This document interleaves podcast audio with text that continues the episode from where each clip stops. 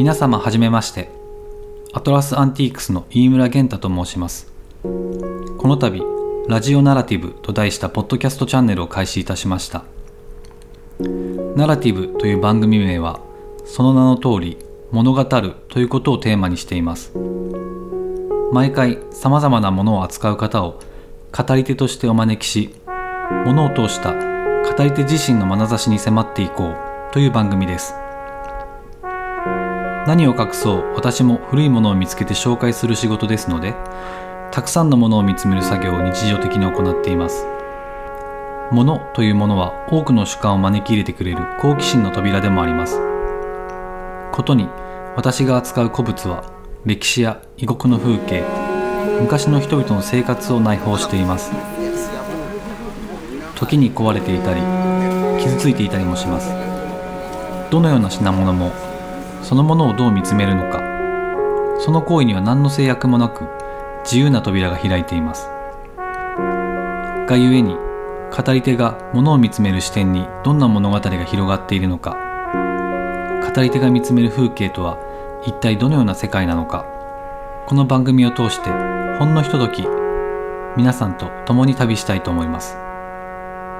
ラジオナラティブ第1回目の語り手は北欧のアンティークを専門に扱うサブールブロカントの関戸亮君をお招きしましたそれでは皆様どうぞ最後までお付き合いください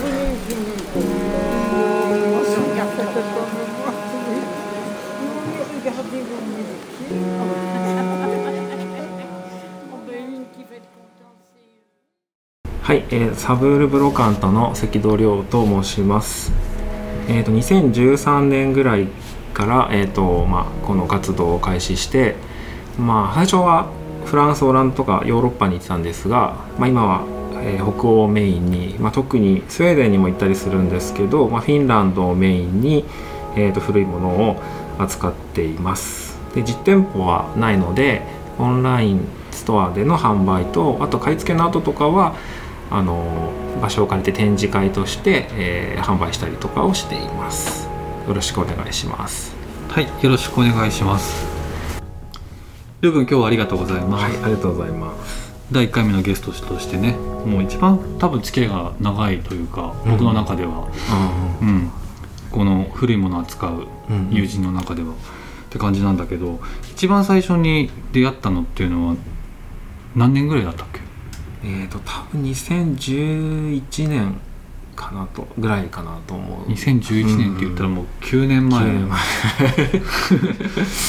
そうだよ。だからアトラスが2010年からお店をやってるからもう本当に昔からこうある意味見てくれてる、そうそうだね。うん。んうんうん数少ない。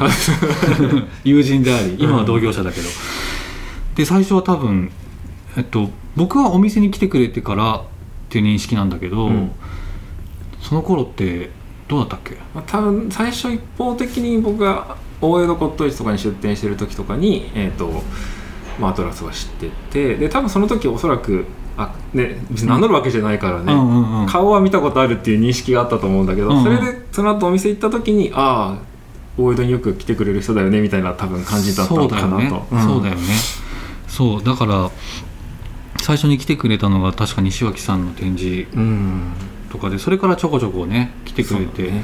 うん。でもそうこうしてすぐだよね大体。あの古いものを扱ううん。仕事をしたいっていう話をしてくれて、うん。えっと、それが大体何年ぐらいだったっけね？えーとね、一応古物賞を取っったのが2013年で,、うん。で実店舗はないのでその後大江戸骨董市に出店したのも2013年そっか。かな。と、うん。でも覚えてんだけどそのお店をやるやりたいとかそういう話をするが出だした頃になんか自分が買い付けに行く時に、うん。空港であ会ったことあるよね、うん。あの時でもりょうくんはまだお店をやってなくてあうん。あのそうフランスに行く成田空港であのチェックインカウンターにあれ？知ってる人いると思ってうん。声かけたのが、そう。そう。あの時びっくりしたけどそうそうあの時がからだからふあの時はフランスにえっと行ったんだよね？一緒の便で。そう一緒の便でフランス行ってまあまあとりあえず好きだから、まあ、どんなもの現地ではどういうふうにうん。実際まあ物があって買えるのかっていうのを見てみたかったから、まあ、いフランス行ったんで、うんまあ、あとその時はちょうどオランダとベルギーもそっかそっか。行ったんだけど、うん。うん。そうだよね。でもその頃からもうだからやっぱり北側にこう なんかね 惹かれてるっていうのは。北、うん、寒いとこ北が好きだったっていうのはあの頃からあったかなと。そうだよね、でなんかその名前もサブール・ブロカントっていう、まあ、うんフランス語うん。うんじゃない、うんうんで当時はそのフランスオランダとかベルギうん。ーに行ってたわけだけど今は北欧にね買い付けに行くじゃない？うん。でもうなんか僕の中では北欧の専門専門店というか そういうイメージがもう定着してるんだけど、うん。その辺のこう経緯っていうのはどういう流れだったのかな、まあ、まず僕インスタグラムとかでうん。北欧の人の写真のなんかこうなんだろうな澄んだ感じの写真とかがすごい好きだったし、ん。まあ、あと当時フランスの古い器とうんスウェーデンのチークのカトラリーを合わせてたりとかして、まあ、北欧のものもちょっと合わせたりして北欧自体にすごい興味があったんだけど実際まだ行ったことはなくて、なるほど。でまあヨーロッパのそういったアンティークを販売で始めた時にやっぱりヨーロッパのアンティークを扱ってるすごい素敵なお店はいっぱいある中でどうやって自分らしさを出せるかなっていうのをちょっとまあこううん。迷ってた悩んでた時期だったんだけども、うん。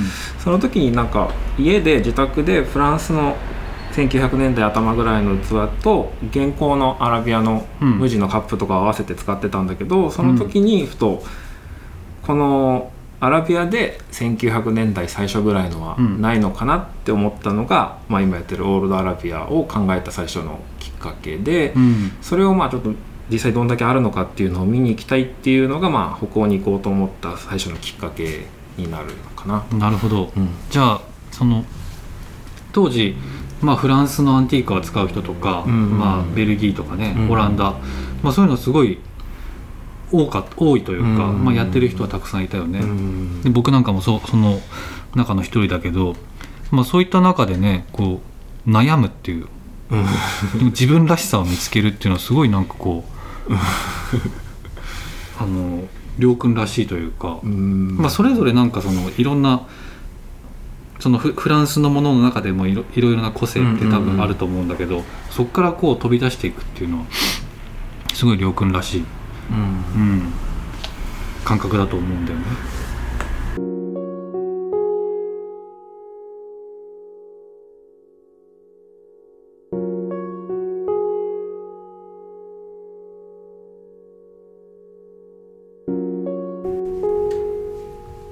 それで実際に北欧に行ってみることになるんだけど、で実際に行ったのが2014 14年ですね、う年、ん、夏かな。うん。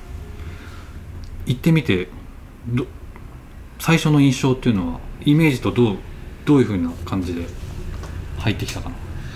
なんかやっぱりそのヨーロッパの、うん。まあ、アンティークとかが好きで見てたから、うん。北欧ヴィンテージっていうものに全然使ってきてなかったんだけど、やっぱり自分の中で最初にあったイメージはよ多分一般の人が持ってるようになんだろうこうカラフルなカラフルな、まあ、デザインのテキスタイルとか、うん。そういった感じとか、まあ、あと言って映画の「かもめ食堂」だったりとか、うん。そういった本当イメージしか全然なくてうん。で、まあ、実際に最初フィンランドに行ってみたんだけど、うん。あのフィンランドの最初バンター空港に着いて、うん。でヘルシンキ中央駅にこうフィンエアバスでこう着いたんだけど、着いたその最初バスから降りてなんかそうカモメがすごいヘルシンキ多いいっぱい飛んでて。あでカモメがこう鳴いててそれでまあなんか出迎えてくれたような感じだったんだけど、うん。その時になんかすごい不思議だったのが初めて来たのになんか帰ってきたような気持ちになったんだよねすごく。なるほど。だからすごくなんかこうなんだろうしっくりきたというかあなんかそのうん。皮膚感覚で。そうなんか理由は誰って言ったら分かんないけど、うん。なんかあすごいこの国合うなっていうのがもう最初に着いた少ししてからもうなんかあったんだよね。なんかすごく、なるほど。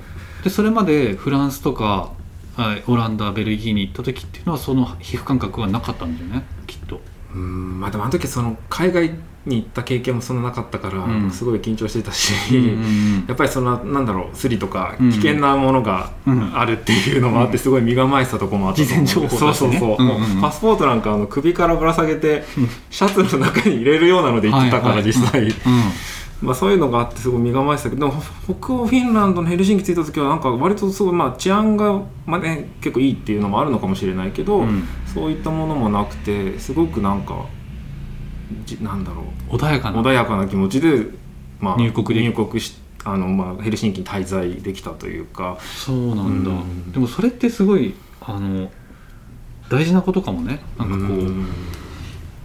そういうものがあるとないだと全然やっぱりね海外で仕事するっていうね、うん部分ではすごいしっくりくるっていうのは大事だよね。まあ、やっぱ続かないと思うしね そういうのもないと、うんうん。でなんか北欧のその今でこそそのイメージっていろいろ多様性に満ちてるけど、うんそのすごくこうあの先端のデザインがこうんう散りばめられた、あの都市っていうイメージがうん僕の中にはあるんだけど、うん実際にはどうなの？うん。まあモダンなデザインっていうのがやっぱりそう先行してると思うって実際そういうのがまあ盛んではあるんだけど、うん。ちょっともうヘルシンキから少し郊外に出ると、うん。なんだろうなんかこうえここって本当に今この2000何年って思うぐらい なんか1980年代のアメリカですかここはみたいな風景があったりとか、うん。だからもうちょっとこう、ね、外ヘルシンキから出ればもう全然なんかああいったイメージとはちょっと違う感じかなと、うん時が止まってる。止まってるかのような、あうん。なるほどね。独特な雰囲気があるかなとけうん。結構ヘルシンキっていうのはちっちゃい？ちっちゃい。すぐ割とまあうん、観光とかもそんな時間かかんないんじゃないか。まあ いっぱい行ったらね時間かかるけど、うんうんうん割とすぐ終わっちゃうん。じゃないかなってぐらいそんなに大きい街って感じではないかなと、じゃあ割とこう華やかなとところは、えっと、こう中中心に集まってて周りはすごくこうまた違う郊外の景色が。と、うん、全然変わってくる。でまあどっちかというと最初そのイメージであったけど、うん。実際今行って惹かれてるのはそういったもっと郊外の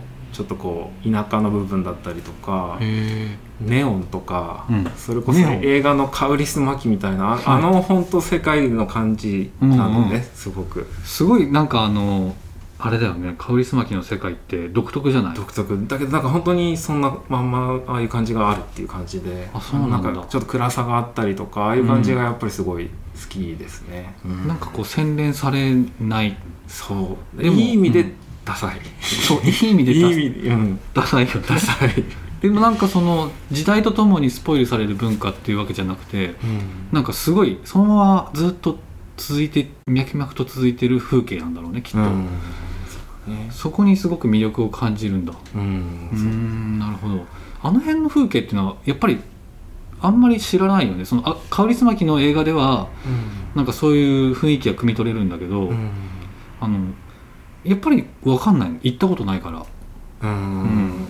そうだからそういうのはね本当伝えたいけどなかなかやっぱり言葉で言うのは難しくて、行ってみないとやっぱりなかなか分かんないところだと思うんだけどあとはなんか自然豊かなイメージとか。そうだね。やっぱ湖と森の国だから、そうだよね。至る所に 湖も森もあって。なるほどね。だからなんかみんなすごいすごい羨ましいのがなんだろう。ちょっと多分疲れたりしたらみんな森行ったりとか、うんうんうん。そういう安らぎを求めるそういういい場所があるっていうのがすごい羨ましいなってあう。ん。あそれはもう都会からちょっとそう。行けばそういう場所があって。そうそうそう。うん。なんかヘルシンキも、もう港からうん。ちっちゃな何分だろう30分もしないぐらいでフェリーみたいなのに乗って行っちゃえば、うん。もうすぐ島があるからでそこにみんなこうなんだろうピクニックでなんかこう食材持って行ったりとか週末にとか。週末とかも、まあ、ちょっと空いた時間とかでも降って行っちゃったりとか多分してると思うんだけどだ。だからそういうのが気楽にできるのが本当すごい羨ましい環境だなって思う。うん。それはやっぱ日本にはないよね。なかなかないよね。うんなんかサウナとか。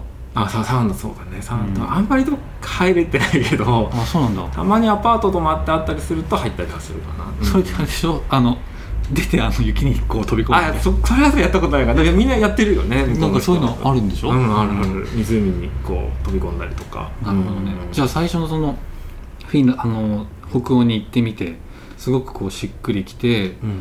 でその中心地ものイメージもあったけど、うん。やっぱり郊外の良さもすごくこう肌で感じたっていう最初のその滞在だったんだそうだね、うん。なるほど。わかりました。はい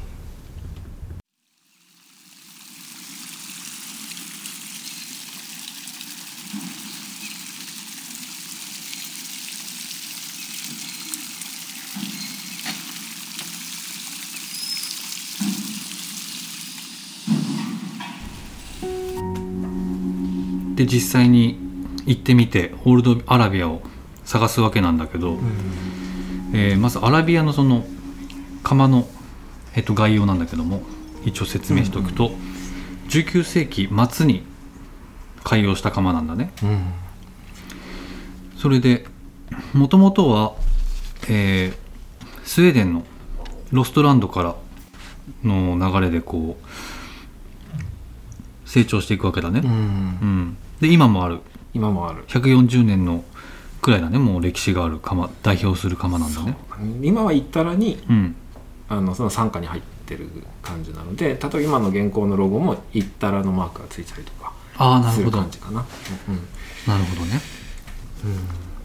それ実際にこう北欧に行ってみてそのオールドアラビアっていうものは見つかったわけでしょ？そう。でまずい最初に行って、まあ、うん。最初初めてフィンランド行った時に数は多くないけど、まあ、見つけられて、うん。まあ、あるなということはうん。分かってう、ん。で、まあ、実際そのなんでオールドアラビアって言い始めたのかっていうところなんだけども、うん。まあ、基本的にオールドっていうその、まあ、年代とかについてはっきりとした定義は全然なくて、うん。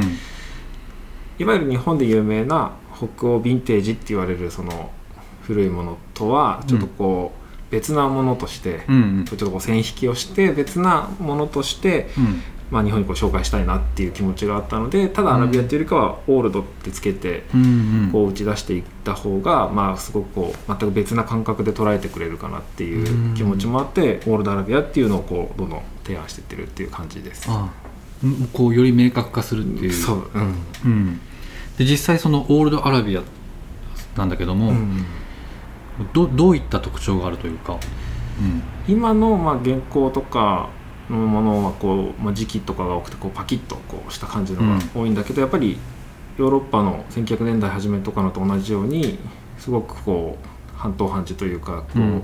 柔らかい感じのものがあったりとか、まあ、時期ももちろんあったりするんだけども、うん。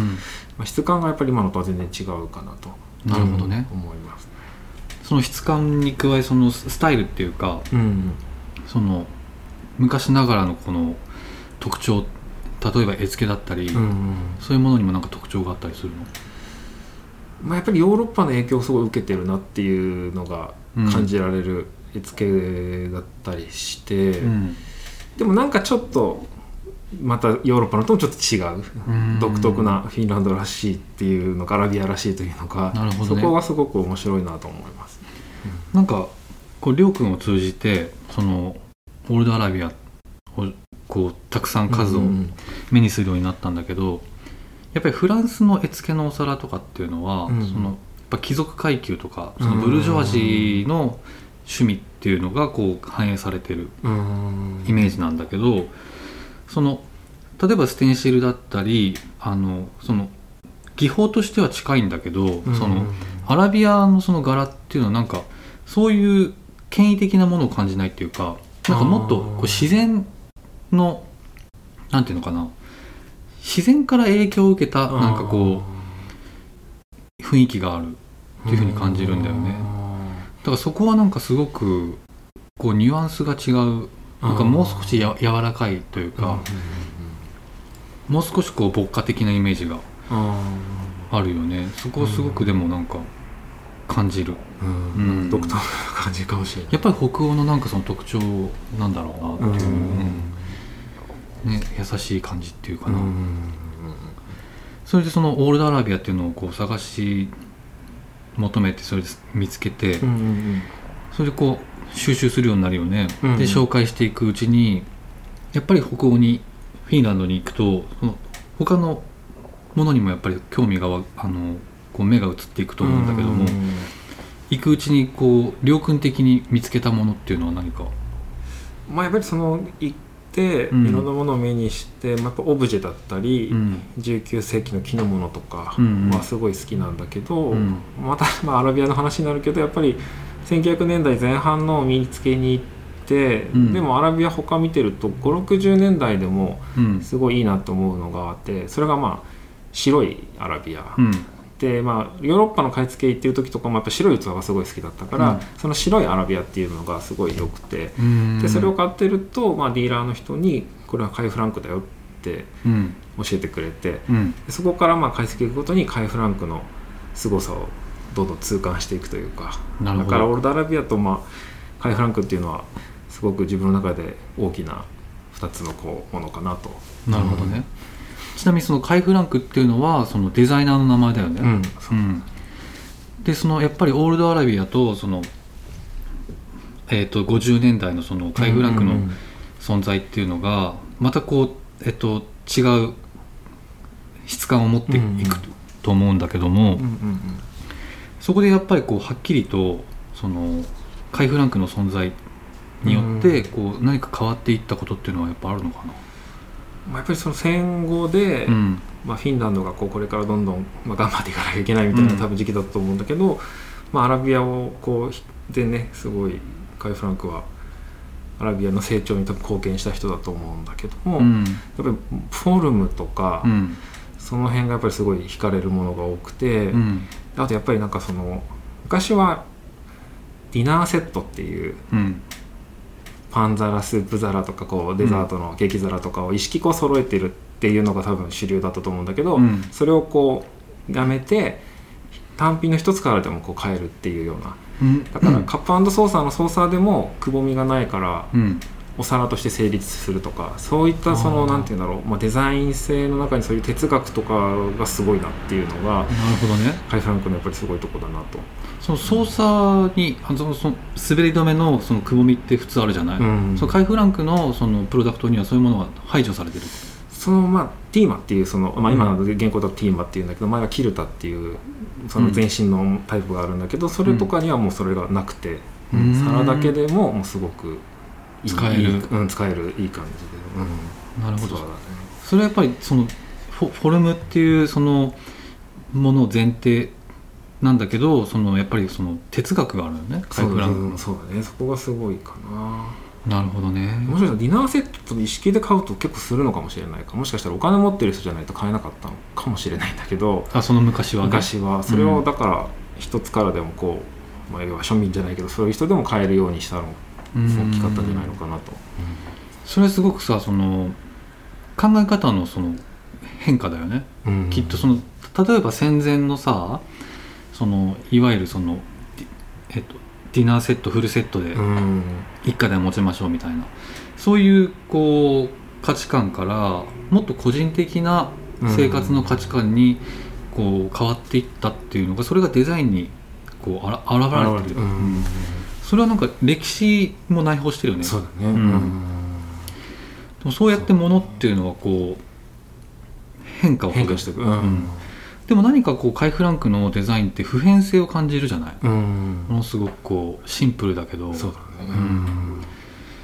やっぱりその50年代っていうのはまた戦後の時代だからさん。すごくそういう変化がものにも現れたっていうことだよね、うん。きっとね。だからなんかその同じ例えばピッチャー一つとか取っても全然もう形が変わるし、お皿も違うしそれがなんかそのアラビアを通して分かるっていうのがすごいうん。見てて面白いなと思います。うん。やっぱりそのピッチャーにしてもデデザインが変変化していく変化していくって感じがするかな。うん。なるほどね。うん。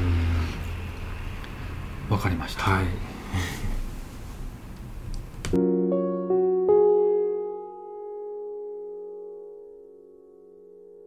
で もかれこれ北欧に行き始めて何年ぐらい？6年。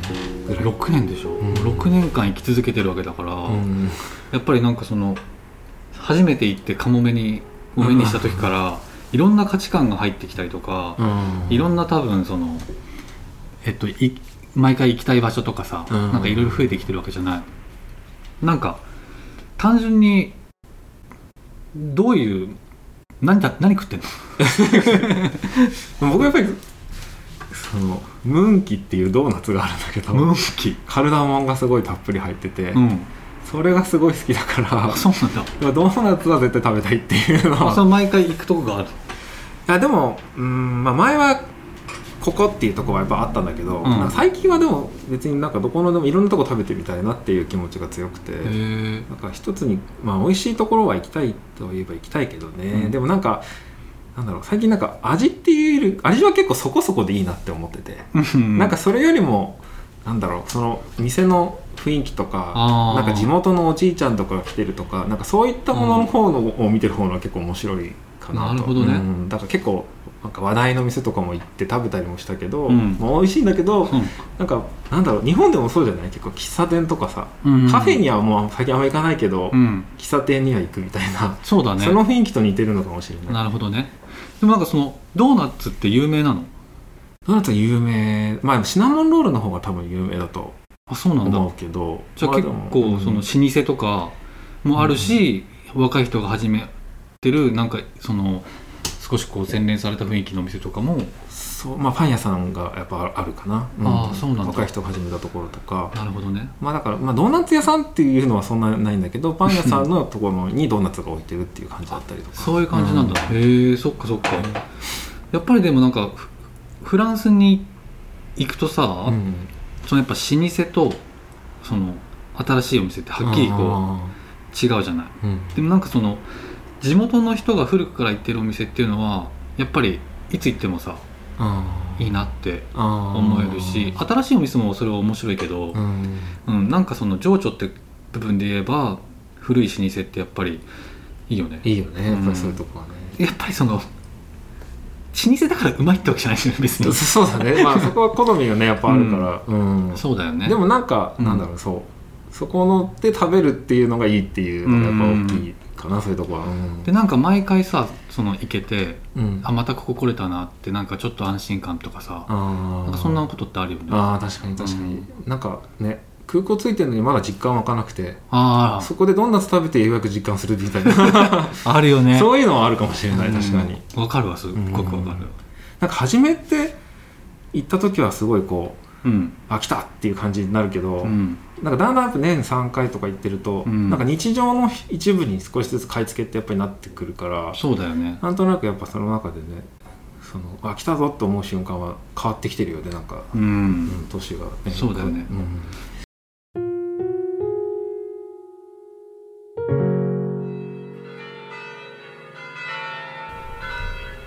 あとその買い付けのさ合間とかにさ、うんうん。なんか自分はなんかレコードやったりとかあするんだけどなんかそういうそういうなんかとこってある？ーまあ、やっぱり時間があると古着屋さん行ったり。古着好きだもんうね、ん。なんかその古いものが好きになったのはアンティークよりもまず古着の方だったからあもうもっと昔？もっと昔から、うん学生の頃とか。そう。なんかで味がどうこうっていうんじゃなくてとりあえずこう、うん。お金がないけど服買いたいみたいなところ。ね。安さのところでまず最初始まってるけど、うん。まあ、だんだんあこのこういう古い味わいがいいんだなっていうのがうん。古着を通してななんかこう知って、うん。その延長にまあアンティークが出てきたっていう感じだから古着はまあずっと好きで、うん。だから時間があると古着は、まあ、大体アンティークショップって5時ぐらいまでで閉まったりするんだけど、うん。古着はもうちょっと安たりするからあそうなんだ。れが終わった後に古着に回ったりとかしたりしてて。なるほど。それがなんかちょっとほほっとするタイムだったりするよね。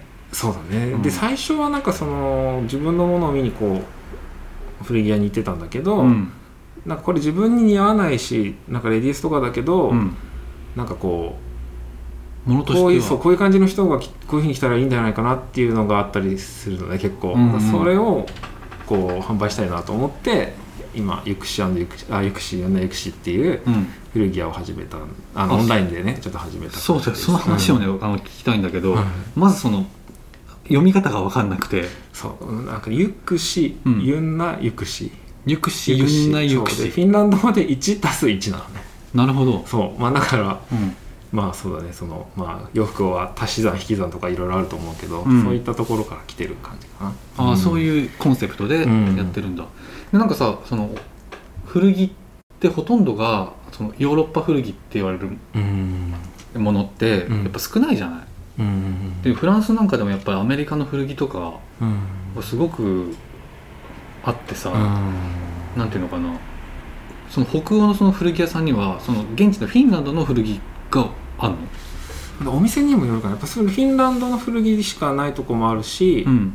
なんかアメリカから多分輸入してるんだろうなっていうお店もあああってそうなんだ。でもどっちかというとフィンランドってなんかアメリカっぽいものの方が多いかもしれないかな古着屋は。あそのスタイルとして。そうだね。だからちょっとなんだろうフランスとかとああいったヨーロッパのなんかも、まあ、モードじゃないけど、うんうん。ああいったのとはちょっとまた違う独特な感感じがあるかな、なんかニットとかさ、うんうんうん。ねなんかやっぱり北欧のイメージがあるんだけど、そうだね、うん。まあイギリスとかもさ有名だけど、うんなんかそういう現地でしか見つからないものももちろんあるわけでしょ。うん。でうん。まあブランメーカーのものもあるけどやっぱ手を手編みが結構多いかなと、うん。それがすごくいいよね、うん、それ。が面白いかなやっぱり、うんうんなるほどね、まあ、あとやっぱり古着見ると、まあ、マリメッコがやっぱりすごい国だから、うん、マリメッコの古着はすごいいまだに現地でも人気があるし、そうなんだ、うん。でもあれマリメッコもさなんかそのいいろんな時代のうん。あの製品があるわけでしょ、うん、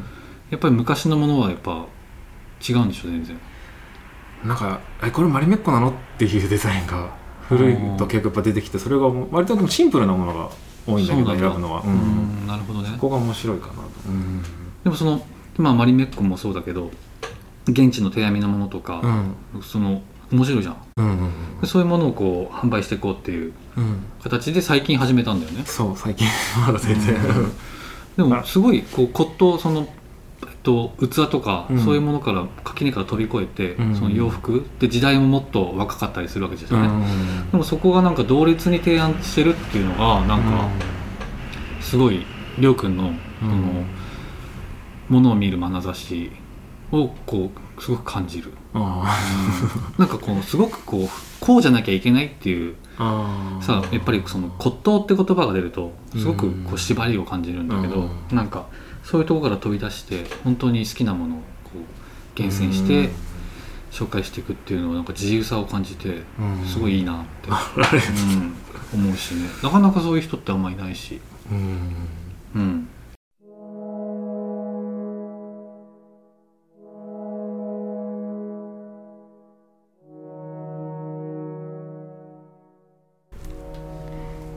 えというわけでいろいろ北欧の買い付けお話や物の話えりょうくんに聞いてきましたけども、はい。で第1回のこのナラティブどうでしたか？いやまあここの依頼が来て まあなまあいろいろどういうこと話そうかなって言って仕事始めてから仕事ね始めてからのことを、うん、まあすごいいろいろ振り返ってみたんだけども、うんまあやっぱりこうやって今ねいろいろやってきてさらにじゃあここからまたどういうことをやっていくのかっていうのがすごい大事だなと思って、うんまたなんかまあねいいなって思えるものを新しいなんかを見つけていけたらなと思います。そうだね、うん。なかなかこう振り返る瞬間っていうのは。だからすごいなんかいい機会でした、ああそれは良かったです。でもなんかその初めてそのヘルシンキの空港に降り立った自分にねなんかこう、うん。今もこういうふうにものを探してるっていうのをねこう胸を張って言えるよね、うんそうだね。振り返ってここの数年。いや今日は長い時間いい。いろいろなお話を聞かせてくださってありがとうございました。ありがとうございました。今日の、えー第1回目のゲストはサブールブローカントの関戸亮君でした、